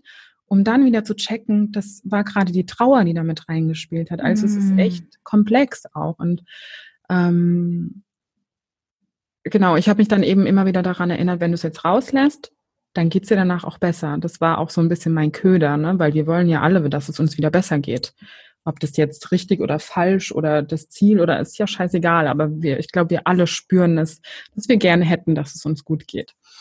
Und ähm, ich habe dann mit der Zeit gelernt, zu weinen, wenn ich weinen muss. Und mm. ob das jetzt an der Bushaltestelle ist, ob das jetzt an der Kasse ist, ob das jetzt im Restaurant ist, was habe ich mich geschämt am Anfang und dachte, oh mein Gott, was denken denn jetzt die Leute, und in Berlin fällt es vielleicht gar nicht so krass auf, wo ich jetzt wohne. Aber da, wo ich herkomme, da fällt es auf, weil da wohnen nur 5000 Leute und da kennt mich auch jeder. Also nicht jeder, aber gefühlt auf so einem Dorf. Und ähm, da gucken, da, da, da wird mehr geguckt, was macht denn der andere, wie sieht der aus? In Berlin laufen alle rum, wie sie wollen. So, ne? Und da, da wird weniger drauf geachtet. Aber es war für mich eine ganz große Herausforderung, meine Gefühle auch in der Öffentlichkeit zuzulassen. Und da auch mal eine Träne laufen zu lassen und zu weinen oder dann auch zu meinem Freund ähm, zu sagen, bitte nimm mich mal in den Arm, ich muss jetzt weinen, weil ich einfach wusste, danach geht's mir wieder besser. Danach mhm. habe ich wieder klarere Gedanken, die Schwere auf meiner Brust ist weg und ähm, ja, ja. Sehr schön, auch was du mit der Öffentlichkeit sagst. Das habe ich selbst auch ohne Trauerverlust ähm, schon oft erlebt. Ich bin mittlerweile auch die Person, die dann oft einfach in der Bahn die Tränen fließen lässt, wenn sie kommen. Weil es einfach, es ist nicht, Emotionen sind noch so getrennt vom Rest des Lebens. Es ist so, da bin ich traurig und dann lebe ich weiter. So als wäre das ja, etwas, ja, genau. was man überkommen muss. Aber es ist einfach nur ein Moment und dann ist der nächste Moment. Und ja, dieses uh, Emotionen müssen wir echt in der Gesellschaft auflockern und nicht mehr so eine Angst davor haben, wenn jemand weint auf der Straße. Oh Gott, was jetzt passiert? Es ist so, so spannend, wie die Gesellschaft damit umgeht. Ähm, ja, wie sieht das für dich mit dem Thema Verlustangst aus? Ähm, ich habe von Yoga Girl, die hat ähm, nämlich mal darüber gesprochen, dass sie seitdem halt eine extreme Verlustangst hat und für sie so in jedem Moment, sie wartet nur auf das nächste, was passiert. Aber weil sie halt auch mehrere Verluste in einer Reihe hatte, ist es halt so, okay, wann kommt der nächste Schlag ins Gesicht? Ja, ist es bei dir ähnlich oder vielleicht sogar gegenteilig? Ähm, ich kann das sehr gut nachvollziehen. Das ist bei mir, ähm, verändert sich das auch immer mal wieder. Mal ist es stärker, mal ist es weniger. Und ich hatte auch das Gefühl, okay, jetzt ist die Schallmauer durchbrochen, jetzt ist es uns auch passiert und jetzt kann es jederzeit wieder passieren. Was totaler Bullshit ist, weil es auch vorher jede, jederzeit hätte passieren können. Aber ich glaube, so empfinden das viele und so habe ich das auch empfunden. Und ähm, gerade auch durch meine Arbeit bekomme ich sehr viele Geschichten erzählt. Ich habe vor acht Wochen geheiratet und ich habe mir davor unfassbar viele Gedanken gemacht. Also da habe ich meine Angst sehr stark gespürt, dass ich unfassbar Angst habe, dass mein Mann vielleicht auch ganz früh sterben könnte, so wie es vielen meiner Klientinnen passiert ist. Hm. Und ähm, ich habe in der Zeit, ähm, ich war in den ersten Wochen, nachdem mein Papa verstorben war, in ähm, Therapie. Also ich bin so alle vier Wochen zu einem Therapeuten gegangen und habe gesagt, hallo, ich brauche Sie mal, dass Sie mal meine Gedanken irgendwie ordnen. Und da war auch ganz oft das Thema Angst. Und der hat mir ein ganz tolles Bild mitgegeben, von dem ich heute noch zehre. Und es ist, ähm, er hat mir erklärt, dass, dass wir die Angst, also wenn wir uns vorstellen, wir gehen einen Weg entlang und ähm, der Weg gabelt sich in zwei Teile, also nach rechts und nach links. Und links geht's ins Paradies und rechts geht's ähm, auf den Vulkan, der jetzt bald ausbricht, also so in diesen dunklen Wald, ähm, was halt eigentlich nicht so unser Weg ist. Und vor dem Paradies steht aber sozusagen die Angst und sagt, nee, nee, hier kommst du nicht hin. Du gehst mit mir, nämlich den anderen, den dunklen Weg. Er sagte, eine ganz gute Methode ist, diese Schranke da wegzumachen, zu der Angst zu sagen, hey, cool, dass du da bist, bist mir gerade ein bisschen unangenehm hätte ich auch eigentlich lieber ähm, weg hier. Also mir wäre es lieber, wenn du gehst. Aber guck mal, ich habe hier einen Bollerwagen. Setz dich doch da rein, mach's dir bequem. Ich nehme dich mit ins Paradies. Und das mhm. versuche ich mir immer wieder in Gedanken zu rufen, dass meine Angst, meine Gedanken darüber ähm, die Zukunft nicht zum Positiven verändern, die das nicht machen werden, dass meine Mama nicht stirbt, dass meine Brüder nicht sterben, dass mein Mann nicht stirbt, dass meine Freundinnen nicht sterben, das wird es nicht beeinflussen. Aber was es beeinflussen wird, ist mein Leben im Hier und Jetzt und zwar ganz schön negativ. Und ähm, das heißt, ich lasse da die Angst auch zu und lasse auch die Gedanken zu. Und wenn ich merke, oh, jetzt will es hier zu einem Strudel werden, und dann sage ich auch Stopp, jetzt reicht's. Hm. Ja, und ich würde sogar noch einen Schritt weiter gehen. Ich habe immer das Gefühl, dass wenn wir in der Angst sind des Verlustes, dann ist ja, wenn wir das mal runterbrechen, wovor haben wir denn eigentlich Angst? Und zwar ist das die Verbundenheit nicht mehr zu spüren zu der Person. Würde ich jetzt mal sagen.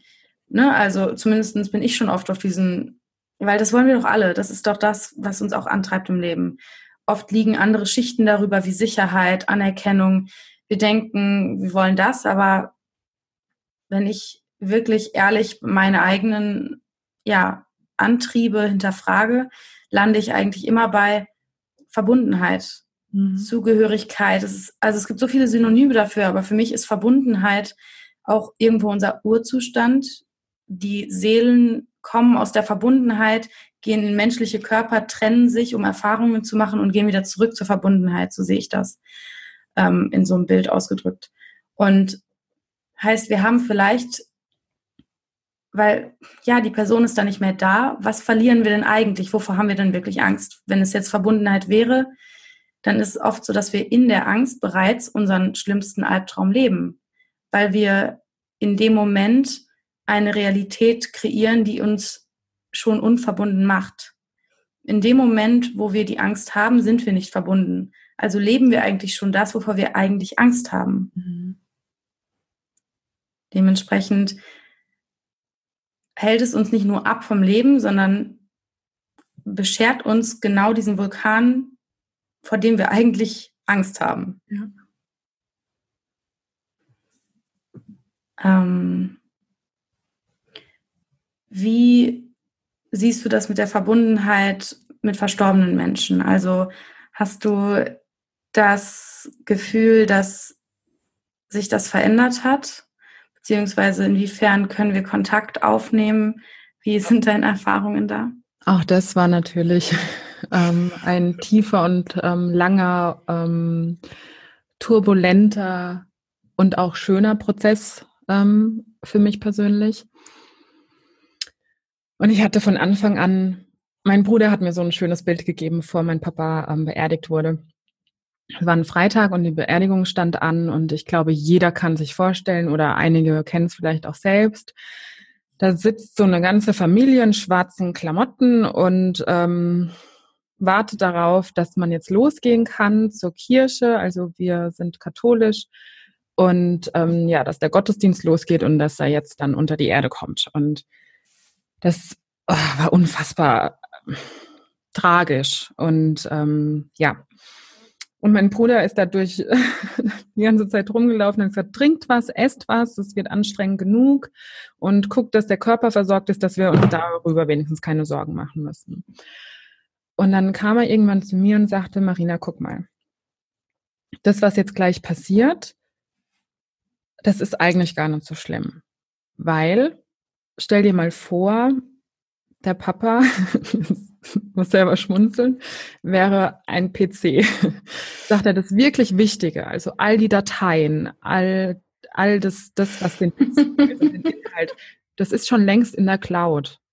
Das ist Geil. sowieso immer da und immer verfügbar. Und das Einzige, was heute passiert, ist, dass die Hardware begraben wird. Die kommt unter die Erde. Beispiel. Mit der Cloud auch noch. Ja. Geil. Das ja. Und ich saß vor ihm und dachte so, krass, du hast so einen Dachschaden und du hast mir gerade voll geholfen. Ist er älter oder jünger als du? Älter als ich. Und sehr technisch veranlagt, wie man jetzt vielleicht ähm, raushören konnte. Wahnsinn, wirklich. und das war für mich erstmal so, so eine krasse Beruhigung. Bis heute denke ich daran und erzähle diese Story jedem meiner Klienten, weil sie einfach jedem hilft, einfach wirklich mal faktisch zu checken oder für sich selber einfach zu checken, ähm, was da dann wirklich passiert, wenn jemand geht. Also da ist noch was da und ähm, ich habe die Verbindung immer gespürt. Ich habe immer mit meinem Papa geredet.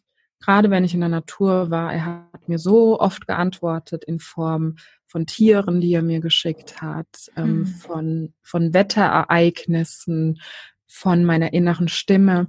Aber dennoch ähm, gab es, also klar setzt auch mein Verstand irgendwann ein und sagt, hm, ist das jetzt Einbildung?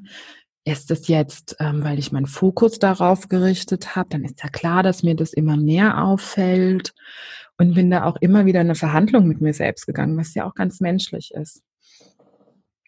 Und aus diesem Grund habe ich mich irgendwann dazu entschlossen, einen Jenseitskontakt zu buchen bei einem Medium.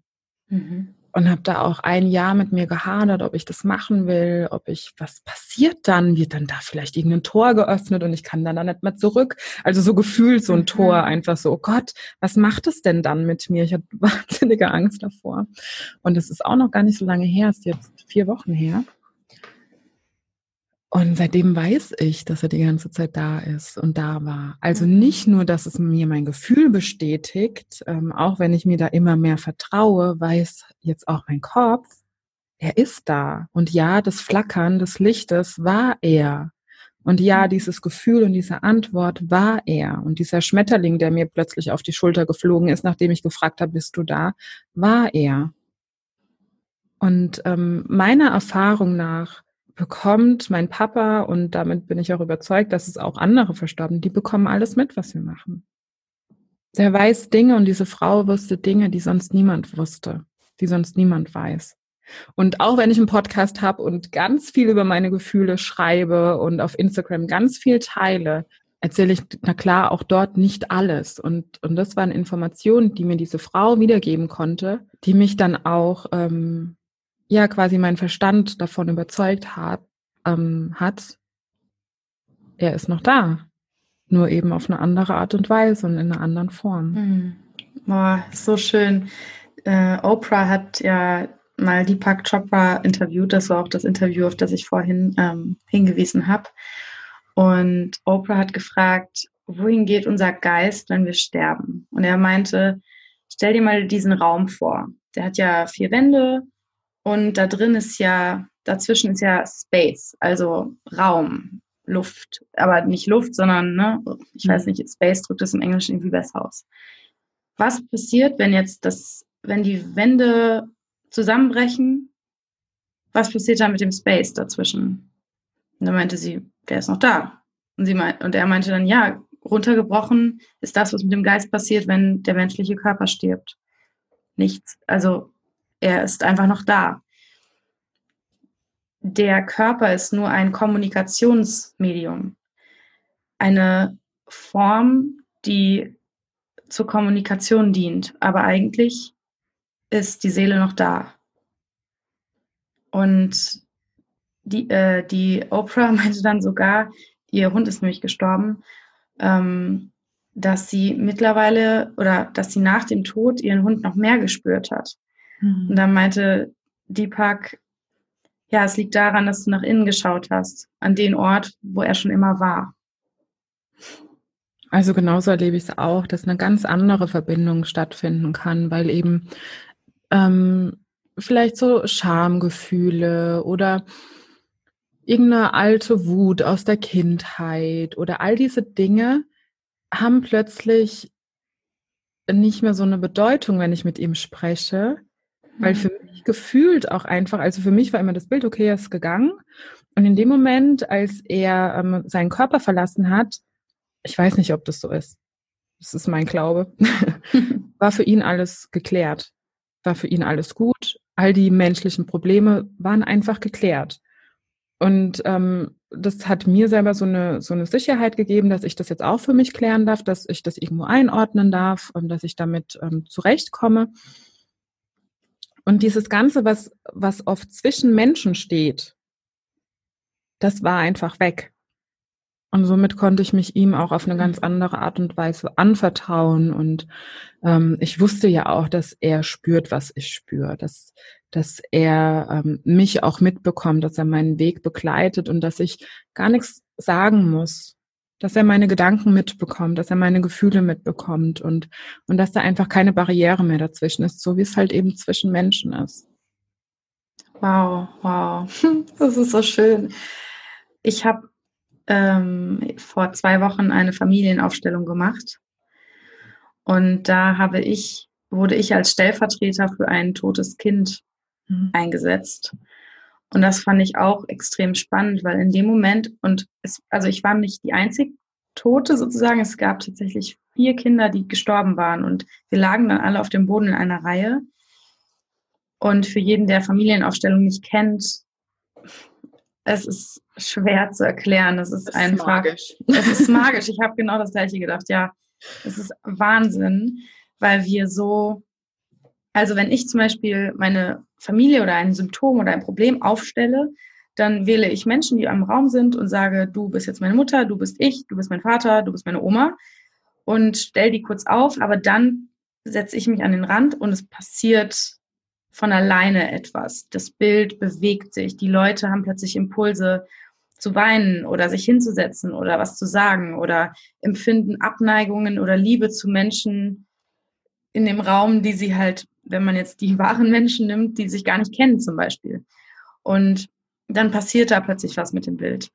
Heißt, wenn ich jetzt als Stellvertreter aufgestellt werde, passiert, ist es, als würde ich in die Energie dieser Person, diesen, dieser Seele treten und für einen Moment diese Seele in diesem System darstellen und habe plötzlich Impulse oder Gefühle, die nicht meine eigenen sind.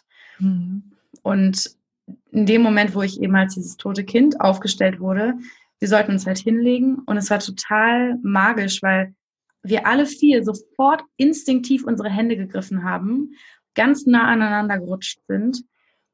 Und nach Sekunden habe ich mich gefühlt, also habe ich meine Arme und Beine nicht mehr gefühlt als eins, sondern es ist alles ineinander verschmolzen. Und ich konnte nur noch lächeln und ich habe totale Bliss- und Verbundenheitsgefühle gehabt. Und das ist irgendwie so schön, weil ich das Gefühl habe, dass es mir ein kleines bisschen, ja, einen Vorgeschmack auf den Tod gegeben hat und mir auch so ein bisschen die Angst davor genommen hat, weil es sich so angefühlt hat, wie ich es mir mal vorstelle. Und ein kleiner Teil in mir hinterfragt auch so, ja, wolltest du das vielleicht fühlen, weil du unbedingt daran glauben willst, dass es sich so anfühlen wird. Aber selbst wenn, wenn es mir einfach das, die Angst ein bisschen nimmt, hat es doch eigentlich auch schon seinen Zweck erfüllt. Ähm, aber es war sehr, sehr spannend, ja. Ja, ich finde auch Familienaufstellung ist was ganz, ganz Tolles. Habe ich auch schon ähm, einmal mit einem Thema für mich selber gemacht. Da wurde auch mein Papa mit aufgestellt, ähm, aber auch schon mal als Stellvertreter. Und ähm, das kann man nicht verstehen, wenn man es noch nicht gemacht hat. Ja, ich mache jetzt auch eine Ausbildung dazu. Cool. Ja, ich freue mich so sehr, oh Mann. Ähm, eine Sache, die ich auch noch total spannend finde, wieder, ich muss nochmal auf Yoga Girl zurückkommen. sie hat nämlich erzählt, bevor ihre beste Freundin gestorben ist und sie ist damals auch ganz plötzlich in einem Autounfall gestorben, war es so, dass ähm, sie war eigentlich ein total unordentlicher Mensch, die Freundin, super loose und alles kommt, wie es kommt und ungeordnet. Und in den Monaten vor ihrem Tod, der ja wirklich nicht von einer Krankheit oder so geplant war oder so, hat sie angefangen, ihr Leben zu ordnen mhm. und hat plötzlich Sachen gemacht, die überhaupt nicht zu ihr passen und hat alles in Kisten sortiert, als hätte sie gewusst, was passiert, um den Leuten, die sie hinterlässt, keine Arbeit zu machen. Und in dem Moment, wo sie gestorben ist, auf der Autobahn, in der Sekunde hat Yoga Girl, ich weiß nicht mehr genau, was es war, aber so eine Art also so eine richtig schlimme, ich weiß wirklich nicht mehr, was sie hatte, aber irgendwie Schmerzen bekommen, ist zusammengebrochen an einem Flughafen und wurde ins Krankenhaus gebracht und sogar operiert oder so. Und es ist halt zeitgleich passiert und sie konnte daher sich nicht mal wirklich verabschieden oder hinfliegen oder irgendwas, weil sie selbst im Krankenhaus war. Und also das ist für mich auch absolut kein Zufall. Also das ist für mich die Todesverbundenheit, okay, Todes ist jetzt an der Stelle ein bisschen morbide. das war keine Absicht. Aber hast du sowas auch erlebt in der Art, in irgendwelcher Form? Also für mich in der Reflexion sind mir ganz viele Dinge bewusst geworden. Und ich kann mich sehr gut daran erinnern, dass ich kurz bevor mein Papa verstarb, ich, also wie gesagt, ich war 27, war gerade in so einer Phase, ich war mega unzufrieden mit dem Job, wollte was verändern. Ich glaube, so, so Mitte 20 machen wir alle irgendwie nochmal so ein Change oder so ein, so ein okay, da soll es langgehen oder so. Nee, das ist so überhaupt nicht. Und ähm, auch so kurz vor 30 oder auch so um die 30 rum findet ja dann auch nochmal so eine Abnabelung der Eltern quasi nochmal statt. Also gerade bei Frauen, bei Männern ist es ein kleines bisschen ähm, später, wenn man so der Psychologie glaubt. Und ähm, habe mir darüber sehr viele Gedanken gemacht, über mein Leben, wie soll es weitergehen und so weiter. Will ich Kinder, will ich keine Kinder, wann ist der Zeitpunkt? War da auch mit meinem Partner schon ähm, ein paar Jahre zusammen und bin immer wieder zu dem Gedanken gekommen, dass ich mir nicht vorstellen kann, wie mein Papa aussieht, wenn er alt ist. Und egal wie, wie sehr ich mir das vorgestellt habe und versucht mir so ein Bild zu kreieren, so aus auch von seinem Vater und seiner Mutter, da irgendwie so, ich konnte es mir nicht vorstellen. Und ähm, klingt jetzt vielleicht für einige weit hergeholt, ist aber für mich so, okay, kurz danach ist er gestorben. Weiß nicht, vielleicht war da irgendwo ganz tief drin oder draußen oder keine Ahnung, wo die Seele ist, ähm, so eine Ahnung da oder so ein Wissen einfach schon. Ne? Weil man, man sagt ja auch so, in der geistigen Welt gibt es ja auch keine Zeit. Da passiert ja, also da gibt es ja keinen Morgen und gestern und vorhin, sondern das ist halt alles irgendwie jetzt. Und ähm, ich musste auch gerade, ich wusste schon, nachdem du, glaube ich, fünf Worte gesagt hast, wusste schon, worauf du hinaus willst, weil wir haben das auch erlebt. Mein Papa hat zwar nichts geordnet, das haben wir dann hinterher gemacht, was eine sehr schöne Arbeit auch war, sehr emotional, aber auch total schön, ähm, die ganzen Dinge nochmal in die Hand zu nehmen, zu sortieren und so. Ähm, und es ist uns dann auch besonders aufgefallen, weil das ganz viele Menschen zu uns gesagt haben, dass man das Gefühl hatte, dass er in den letzten zwei Jahren, er hat ähm, unfassbar viel gearbeitet, schon immer, ähm, viele, viele Stunden am Tag, war auch selbstständig und als Kind hat er sehr wenig Zeit gehabt, ähm, für uns auch. Wenn er da war, dann war er präsent, aber zeittechnisch war da einfach ganz wenig. Und in den letzten zwei Jahren hatte man das Gefühl, er hätte alles aufgeholt. Hm. Hat ganz viele Hobbys neu gestartet, hat ganz viele Sachen gemacht. Ähm, ja, man hat echt das Gefühl gehabt, er, er holt so alles nach, was die Jahre zuvor einfach liegen geblieben sind, weil er sich halt ähm, so in die Arbeit gestürzt hat, um, um ähm, ja die Familie zu finanzieren. Und ähm, das ist für mich auch kein Zufall. Ja, schön. Ich habe gerade noch so einen Gedanken, den ich irgendwie zum Thema Trauer noch sagen möchte. Und zwar äh, ist es oft so, ich bin schon sehr, also in mir ist ein tiefer Glaube an Sinn in allem und dass alles sein göttliches Timing hat. Und wenn klar, wenn man jetzt gerade in der Trauer ist, ist es vielleicht nichts, was man hören will oder wofür man bereit ist, was ja auch nicht schlimm ist. Aber jetzt so Meta-Ebenen technisch gesehen habe ich das Gefühl, dass ja jede Seele sich aussucht, in welchem Leben sie wie lange sein will, um bestimmte Rollen zu erfüllen, um eine bestimmte Aufgabe zu erledigen. Und bei vielen ist es so, die glauben daran, aber sagen, ja, bei Kindertod hört es auf oder so. Ja. Und da denke ich mir immer so, wie kannst du was fühlen und dann hört es bei einer bestimmten Sache auf? Das widerspricht dem irgendwie für mich. Und wer sagt, dass ein Leben, das 60 Jahre war, mehr Wert hat als ein Leben, das zwei Jahre war, vier Jahre, zwei Monate? Für mich ist es, also ich, das, da habe ich eine ganz tiefe Resonanz mit, dass das jedes Leben genauso lang wie es ist, genau seine perfekte Rolle und Aufgabe hier auf der, auf der Welt erfüllt. Und es ist ja dann auch nicht mehr so dramatisch, wenn man auch daran glaubt, wie ich das tue, dass es nicht das einzige Leben ist und dass es nicht, dass es einfach die Seele immer da ist und dass es einfach nur eine Art der Erfahrung war, die sie machen wollte. Ja. Für den Menschen selber ist es halt immer so eine Sache, ne? Ich verstehe total, was du, was du sagst und krieg es ja auch ganz ähm, viel mit und habe das auch bei mir in meiner Arbeit gespürt, dass ich ganz am Anfang unfassbar viel Respekt davor hatte und habe das auch anfangs gesagt ähm, zu meinem Partner und auch zu mir selber so, ich weiß nicht, ob ich mit Mamas arbeiten kann, die ein Kind verloren haben, weil das und auch gerade ich als Erzieherin habe ja auch viel mit Kindern und mit Mamas gearbeitet und dachte mir so krass, ich habe diese Erfahrung noch nie gemacht. Ich weiß nicht, wie das ist, ein Kind zu verlieren. Und das stimmt auch. Ich weiß nicht, wie es ist, ein Kind zu verlieren.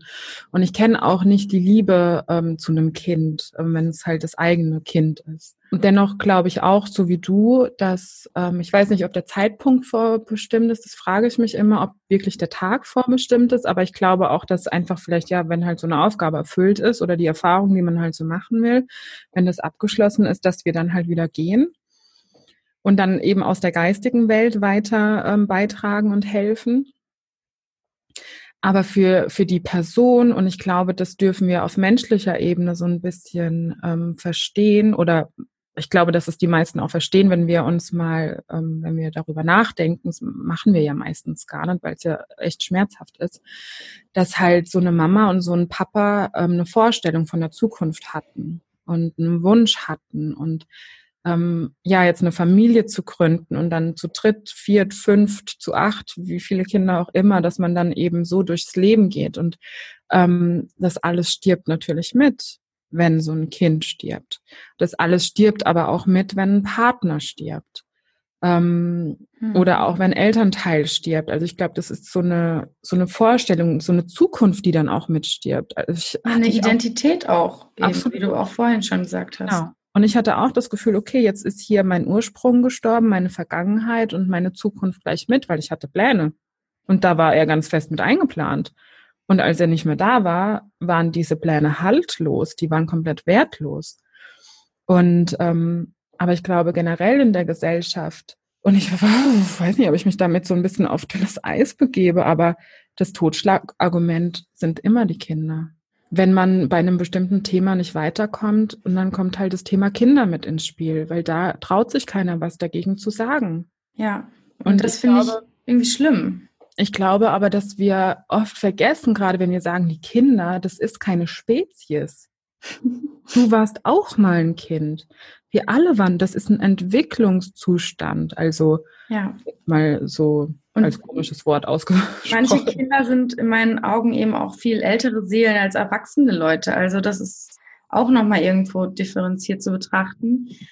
Und oft, also ich will da jetzt auch niemandem auf die Füße treten, weil ich nehme mich da auch nicht raus und ich sage nicht, dass das schlecht oder gut ist. Ich kategorisiere da eh nicht. Aber wenn wir sagen, ja gut, aber das arme Kind, dann ist es oft in meinen Augen doch irgendwo Egoismus. Mhm. Weil eigentlich geht es nicht ums Kind, sondern um deine Zukunft, die du für das Kind, das ist deine Geschichte, nicht die vom Kind. Die Seele hatte ihren Plan und die hat sie erfüllt. Da bin ich ganz fest von überzeugt. Und das ist nur die Projektion der eigenen Pläne, Wünsche, Ideen auf das Kind, die halt besonders bei Eltern sehr stark sind, denke ich. Und zu, ja, zu realisieren, was du sagst, ist total schön all das, was dann platzt, ist keine Realität, das sind Illusionen. Und wir bauen in unserem ganzen Leben jeden Tag Illusionen und Pläne und Geschichten um Sachen, die aber eigentlich nur Geschichten sind. Und da komme ich wieder dann auf das, was, wir, was ich vorhin schon gesagt habe. Die Vorbereitung, die wir treffen können, und das ist nicht mal Vorbereitung, sondern das, die Übung des Lebens, die wir treffen können, um Frieden in unserem Herzen zu spüren, egal ob wir traurig sind oder fröhlich oder wütend, ist uns immer mehr zu lösen von diesen Geschichten und Vorstellungen und Illusionen und im Hier und Jetzt zu erleben, was gerade da ist, weil alles andere existiert sowieso nicht. Ich glaube auch diese Angst, ähm, die ganz stark dahinter steckt, wenn Aussagen, also ich glaube, dass da einfach eine ganz große Angst dahinter steckt, wenn Menschen sagen, ja, bei dir ist dein Papa gestorben, okay, der war zwar nur 59, ähm, er hätte noch älter werden können, aber ich habe mein Kind verloren. Das ist viel schlimmer. Oder ähm, ja, wenn jemand sagt, ähm, ich habe meinen Partner verloren oder was auch ganz oft in Frage gestellt wird, was ist schlimmer? Ist es denn jetzt ein Unfall, also ein plötzlicher Tod oder eine Krankheit, werde ich mhm. ganz oft gefragt. Oder ähm, bekommt es auch in der Wortwahl sozusagen wir Trauernde miteinander reden oder auch mit mir reden, da spüre ich schon, okay, ähm, da ist jetzt gerade so eine unterschwellige Stimme dabei, dass das eine schlimmer ist als das andere. So, bei mir ist es aber anders. Ich kann damit nicht so gut umgehen wie du, weil das und das und das. Und ich glaube, was dem Ganzen zugrunde liegt, ist eben diese Unsicherheit, diese Angst und diese Frage danach, bin ich gerade richtig so, wie ich bin? Darf ich trauern? Hm. Denn es ist das eine, mir in meinem Podcast zuzuhören, wie es mir ging. Ich habe da ja so meinen Weg so ein bisschen dokumentiert und auch immer erzählt, ähm, wie ich mit der Frage nach dem Warum umgegangen bin, mit ähm, bestimmten Situationen umgegangen bin, wie es mir ging, als mein Papa gestorben ist. Weil wir immer glauben, okay, dann muss es bei mir auch so sein oder so ähnlich, weil der Marina, der geht's ja heute einigermaßen gut, so sieht's zumindest aus, so durch die Kamera und sowas, ne, jetzt mal so aus Sicht ähm, des, des Zuhörers, des, des Trauernden. Und ähm, aber okay, die findet jetzt die Worte dafür, aber für mich fühlt sich das gerade ganz anders an. Ich habe das Gefühl, ich bin falsch. Und dann versuchen wir Gründe dafür zu finden, warum das bei mir jetzt gerade alles sehr viel schlimmer ist. Also dieses, was auch der Gesellschaft zugrunde liegt, wir dürfen nur ähm, krank sein, wenn man das offensichtlich sieht. Wenn ich ein Bein gebrochen habe und meine Arme gebrochen habe, dann sagt keiner zu mir jetzt, hey, könntest du mal wieder zur Arbeit kommen? Wir brauchen dich hier im Kindergarten, weil da ist klar, okay, ich kann so gerade nicht im Kindergarten arbeiten. Aber wenn mir mein Herz gebrochen ist, mhm. sich das zumindest so anfühlt, ähm, dann sagt keiner, ja, okay, bleib mal zu Hause, sondern so, hallo, kannst du mal wieder funktionieren? Dein Papa ist doch schon vor zwei Wochen gestorben, bist jetzt nicht bald mal drüber weg. Und das erzeugt in uns natürlich ähm, diesen Drang, der ganz unterbewusst passiert, was ähm, ganz schlimm auch zu formulieren oder auch Gründe zu finden, warum ich jetzt im Bett liegen bleiben darf, warum ich jetzt zu Hause bleiben darf. Und das ist auch oft der Grund dafür, warum sich unsere Gedanken, unsere, unser Schmerz, ähm, diese, diese Gefühle dann halt auch im Körper manifestieren, weil das halt das ist, was sichtbar ist und ich dann endlich die Erlaubnis bekomme zu trauern. Und das können wir aber drehen, indem wir diese Arbeit vorher machen, uns vorher immer wieder, immer wieder bewusst machen, dass wir okay so sind, wie wir sind dass wir so sein dürfen, wie wir gerade sein müssen, weil wir das Gefühl haben, ich, ich muss jetzt einfach weinen, dann ist das okay. Und ähm, da auch Grenzen für sich selber zu ziehen und für sich selber einfach so stark zu werden, zu sagen, das ist mein Schmerz und es ist das Natürlichste der Welt, dass für mich persönlich mein Schmerz der schlimmste ist, weil es der Schmerz ist, den ich spüre. Ja, und dann können schön. wir nämlich aufhören zu kategorisieren und zu sagen, das ist schlimmer oder das ist schlimmer, ich habe doch keine Ahnung, was schlimmer ist und darum geht es doch auch eigentlich gar nicht. Nein, ja. Es geht um ja, die Annahme dessen, dass es okay ist, wie wir sind. Wie du sagst, das ist wirklich sehr, sehr schön. Vielleicht noch ähm, einmal die Frage, wie, du hast selbst gesagt, du weißt es manchmal nicht, aber vielleicht hast du trotzdem irgendwie einen Ratschlag für Menschen, die sich, die irgendwen in ihrem Umfeld haben, der trauert oder der jemanden verloren hat wie sie reagieren können? Ich glaube nicht, dass es den perfekten Satz gibt, weil jeder braucht was anderes. Oder auch zu einer, von einer anderen Person was anderes. Aber ich glaube, das wäre so ein bisschen der falsche Weg zu sagen, okay, sag das und das und dann bist du fein raus. ähm, aber man kann für sich selber verstehen, dass es ähm, gerade nicht darum geht, dass alles wieder gut wird. Man kann für sich selber verstehen, dass es für den Trauernden gerade vielleicht, vielleicht schon, aber vielleicht nicht das Wichtigste ist, zu wissen, okay, da ist ein Sinn dahinter.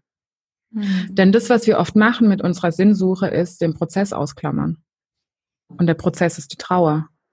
Und das, was der Trauernde gerade braucht, ist einmal ähm, auf eine gewisse Art und Weise eine Bestätigung, dass er gerade richtig ist, so wie er ist, weil gerade niemand auf der Welt so durchzudrehen scheint wie er selber.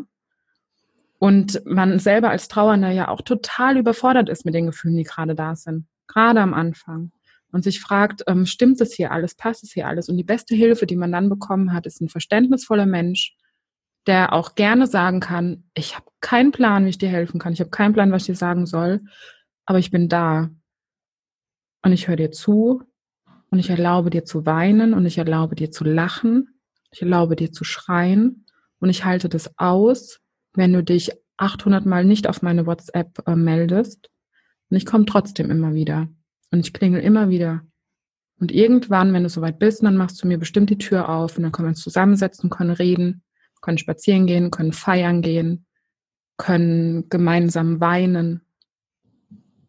Und ich glaube, wenn wir ähm, uns selber auch als Außenstehende erlauben, mal den Kopf auszuschalten und auch da uns selber vertrauen, dass wir da den richtigen Weg und den richtigen Ton auch finden, dass wir mhm. das spüren können, was der andere vielleicht gerade brauchen könnte.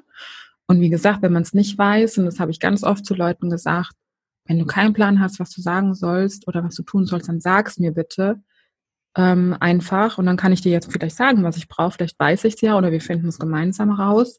Weil dieses diese unterschwellige Anspannung, die spürt jeder. Und das macht es dann oft sehr schwierig. Und unangenehm. Das, das bringt es dann eben oft dazu, dass dann Kontakte abgebrochen werden, dass sich jemand zurückzieht, einfach aus der Angst heraus, was Falsches zu sagen. Mhm. Und ähm, ich finde, da dürfen wir auch dahin kommen, dass wir diesen Menschen auch keinen Vorwurf machen, weil es ist halt alles auch gut gemeint. Heißt nicht gleich, dass es gut gemacht ist, wenn es gut gemeint ist, aber wir haben es alle nicht gelernt. Wir haben nicht gelernt, mit Trauer umzugehen. Und Trauer ist ja nicht ein Gefühl, sondern das ist ja, ähm, sehe ich so als diesen Heilungsweg eben, diesen Weg, den man geht, wenn jemand verstorben ist, zurück ins Leben. Und da sind eben alle Gefühle mit inbegriffen. Auch die Freude, auch das Lachen, auch die Wut und der Zorn und ähm, eine Vorfreude und so weiter. Aber genauso wie wir halt nicht gelernt haben, mit den Gefühlen umzugehen, haben wir halt auch nicht gelernt, mit Trauernden umzugehen. Und da dürfen wir uns, glaube ich, dann immer mal wieder auch so in die Perspektive bringen, okay, ich bin gerade der Trauernde, das ist der Außenstehende der hat nie gelernt, wie er mit mir umgehen soll. Und ja. ähm, ich finde, was es immer ganz gut beschreibt, ist, wenn man Trauernde dabei unterstützt, den Raum zu halten. Einen Raum zum Trauern zu halten, weil das mhm. ist das, was Trauernde am wenigsten haben. Zumindest noch im Moment so in unserer Gesellschaft. Super schön, danke. Das hat mir persönlich auch geholfen. Also bin ich sicher, dass es da draußen ganz viele gibt, die jetzt sagen, danke, danke Marina. ähm, ich hätte jetzt ein paar Fragen noch zum Ende, so ein bisschen Rapid-Fire-mäßig, also ein mhm, bisschen okay. schneller, wenn du es yes. hinkriegst. Halt mich dran. um dich so ein bisschen mehr kennenzulernen. Mhm. Hast du eine Morgenroutine und wenn ja, welche? Nein. Ich habe keine Morgenroutine. Beziehungsweise ich habe eine Morgenroutine, die aber immer anders aussieht. Also ich, ähm, ich kenne den ähm, Sinn einer Morgenroutine und lasse mich dabei intuitiv leiten und gucke, was ich, was ich gerade an dem Morgen brauche. Voll schön, geht mir genauso. Bei welcher Tätigkeit vergisst du die Zeit? Malen. Hm, schön. ähm, welche eine Sache, so das erste, was in den Kopf kommt, hat dich der Tod deines Vaters gelehrt? Ähm, dass ich das Leben leben will und zwar mit allem, was dazu gehört, Höhen und Tiefen. Was willst du unbedingt gemacht haben, bevor du dieses Leben noch verlässt, verlässt in diesem Körper? Erfahrung. Mein Leben leben. Mein Leben leben. Meinen Weg gehen. Mhm. Nah bei mir sein. Was wolltest du, als was wolltest du dich selbstständig machen, bevor sich alles verändert hat, als dann dein Vater gestorben ist? Als Kosmetikerin. Denn ich bin nicht nur Erzieherin, ich bin auch Kosmetikerin. und individualpsychologische Beraterin. ja. Wow, da hast du ja ein 180 oder wie man sagt, U-Turn. Ja, von außen sieht das immer sehr chaotisch aus. Für mich macht das absolut Sinn, weil das alles meine Stärken sind. So geht es mir genauso. Ich habe ja auch ein Schauspielstudium gemacht und manche denken so, hä? Für mich macht das voll Sinn. Voll. Also der gemeinsame Nenner bin einfach ich. Auch gut. Ähm, wenn du eine Sache auf der Welt verändern könntest, was wäre das? Oh, da rattert's. Da kommen ganz viele Sachen. Ich glaube, begründet darauf, ähm, ich glaube, am Ende ist es, dass Menschen wieder anfangen, menschlicher zu werden. Also so ein bisschen zum Ursprung zurückzukommen. Und ich glaube, dass sich damit ganz viele Sachen zum Positiven verändern würden. Schön. Last but not least, passend zu diesem Podcast, was ist für dich der Sinn des Lebens? Leben. Schön und knackig, passend zum Rapid Fire. Vielen, vielen, vielen Dank, liebe Marina. Also ich hatte eine unfassbar tolle Zeit und habe dir sehr gerne zugehört. Ich finde es ein so, so spannendes und wichtiges Thema. Danke für deine tolle Arbeit, die du machst. Ja, danke. Vielleicht hast du noch was zu sagen, vielleicht nicht. Ja, ich danke dir. Ich danke dir. Ich bin wirklich ähm, unfassbar dankbar für, für jeden Raum, den ich bekomme, um über das Thema zu sprechen, weil ich weiß, ich weiß, wie hart es sein kann, wenn jemand stirbt und wenn man dann so ganz alleine auf dem Bett sitzt und alles ist dunkel und man hat das Gefühl, es zerreißt einen. Und es ist einfach so unfassbar notwendig, darüber zu sprechen, ähm, positive Vorbilder zu bekommen, Menschen, die offen damit umgehen, auch mit den hässlichen Seiten der Trauer ähm, nach draußen gehen. Und ähm, ich möchte einfach den Menschen da draußen, egal ob sie gerade trauern oder nicht, ähm, einfach mitgeben, du bist okay, so wie du bist und äh, wenn du irgendwann eben zu diesem Moment quasi kommst, dass du jemanden verloren hast oder auch wenn es jetzt schon, schon der Moment da ist, möchte ich dich dazu ermutigen, zu trauern, weil das der Heilungsweg ist. Das ist der Weg, den wir brauchen. Es ist nicht das, was wir wegmachen müssen, sondern das ist das, was wir annehmen dürfen, worin wir uns bewegen dürfen. Und ich kann dir versprechen, und da bin ich wirklich so dreist und verspreche das einfach, dass es wieder besser wird. Es wird anders, definitiv. Aber es wird wieder besser. Du bleibst nicht in diesem Zustand, in dem du jetzt gerade bist, auch wenn sich das so anfühlt. Und ähm, bitte vertrau dir selbst, auch wenn du manchmal das Gefühl hast, so, nee, also mir kann ich jetzt echt nicht vertrauen. Ich bin gerade irgendwie ist hier alles durcheinander oder verrückt. Vertraue dir. Du kennst den Weg, egal wie wackelig er sich auch anfühlt. Dankeschön. Das waren wunderschöne Worte. Danke dir.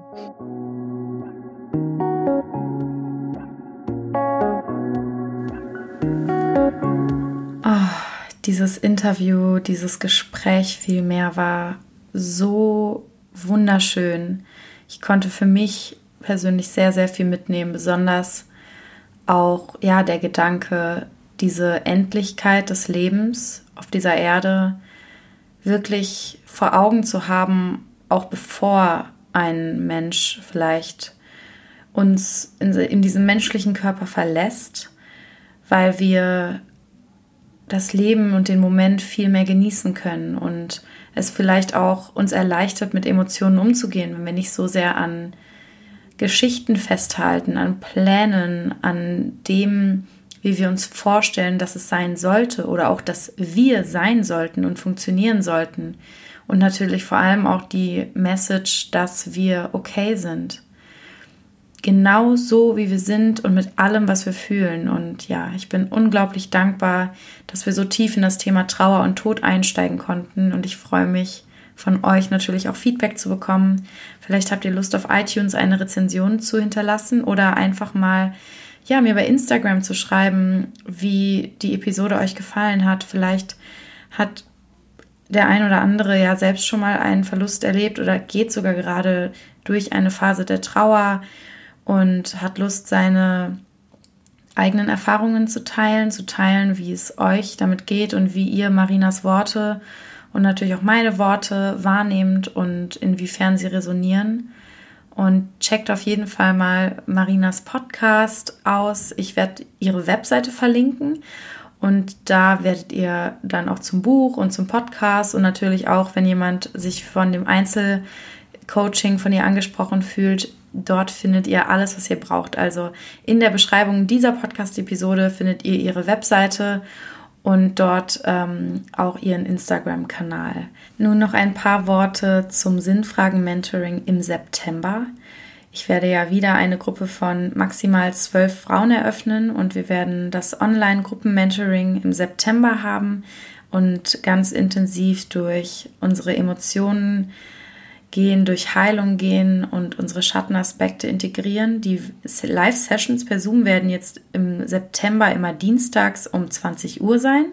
Und jede von euch, die, es ist natürlich wieder nur für Frauen, ähm, Lust hat, einfach mal reinzuschnuppern und einen Eindruck von der Arbeit mit mir zu bekommen, darf gerne am 27. August, das ist der Dienstag, bevor es im Mentoring losgeht, ähm, reinschnuppern ich werde auch den Link zum Online-Schnupper-Mentoring hier verlinken und ich freue mich auf diejenigen, die dann dabei sind. Jetzt wünsche ich euch einen wunder, wunder, wunderschönen Tag und ganz, ganz viel Liebe.